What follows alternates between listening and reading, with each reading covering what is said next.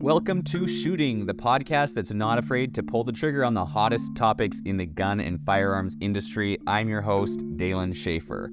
So take off your EyePro and EarPro, put on your headphones, and let's dive in.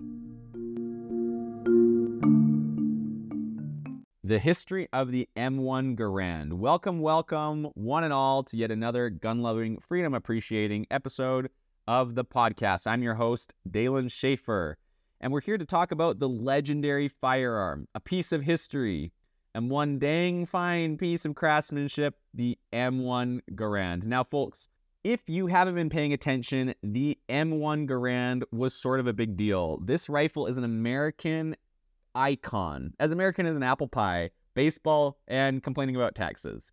It's the gun that won World War II for crying out loud. I'm not saying that it was General George S. Patton himself who said that. Now let's dive into the history. The M1 Garand, named after its Canadian born designer, John Garand, came into existence in the 1930s. It replaced the bolt action rifles of the era, revolutionizing warfare to become the first standard issue semi automatic military rifle. Just think about it one pull, one bang, no need to manually cycle the bolt. That's efficiency, folks. Something interesting is during World War II, the British complained that their Lee Enfields were not working. They quit working. They saw the American guns and said, "Yep, our Lee Enfields, they don't they're not reliable. They to give you a hint, they worked just fine. They were perfectly reliable. The British just said that because they wanted the American gun. The M1 Garand holds eight rounds in its internal magazine, loaded via an en bloc clip. And oh boy, that distinctive ping sound when the clip is ejecting is music to my ears, my friends. Some folks say that the ping got soldiers killed because the enemy knew they were empty. Well, something interesting that they would do is create a false ping by flinging their clips themselves. And then the em- enemy would think they were out, and that was not, in fact, the case. You see, folks, the M1 Garand isn't just a relic to be admired from afar, it's a workhorse, and it still finds use in the hands of many civilian shooters and competitive marksmen.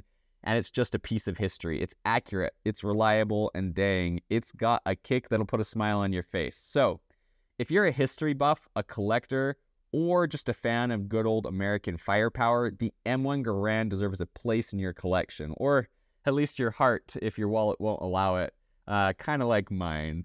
So maybe one day. Well, folks, that's it for today. Remember, the history of our firearms isn't just a history of war and conflict, it's the history of innovation, engineering, and a constant quest to make things better. Until next time, I will see you on the flip side.